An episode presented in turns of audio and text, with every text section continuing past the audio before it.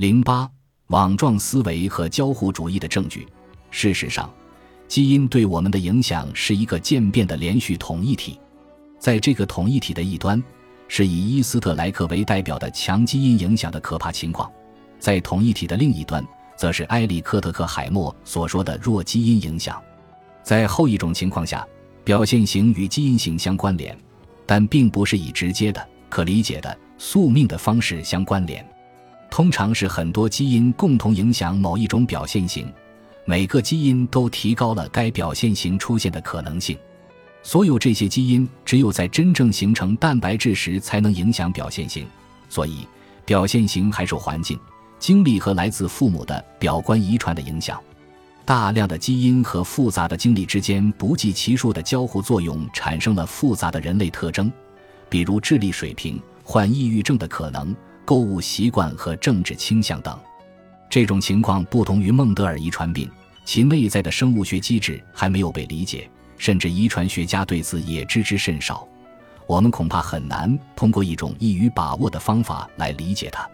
基因显然与复杂的人类特征有关，这些特征和其他类型的特征一样，都是可遗传的。但是，任何单个基因的影响都是十分微弱的。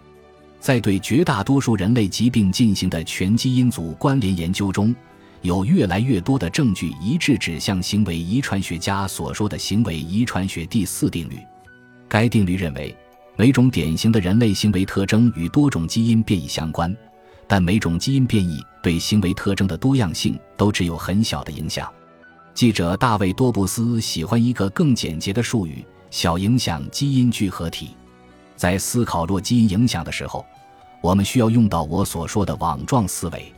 我们需要关注最终形成表现型的基因影响、表观遗传影响和环境影响之间的交互作用所构建的复杂网络。网络上的每种不同影响都会把我们拉向特定的方向，但都不像开关思维认为的那么直接。基因组中的有些因素可能把你拉向一个方向，但是你在婴儿时期接受了母乳喂养这一事实，却把你拉向了另一个方向。你和密友的关系又把你拉向了另一个不同方向，让你开始对法国奶酪产生了浓厚的兴趣。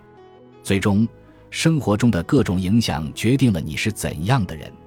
有了网状思维，你就不会认为表现型是先天注定的了。在成长的过程中，你可以改变自己在网络中的位置，可以朝着与基因型不同的方向迈进。这张网是倾斜的，因此。你向某个方向行进的时候更容易，但是没有哪种单一的力量可以最终决定你的位置。这张网限制了你，但是也给了你一定的自由。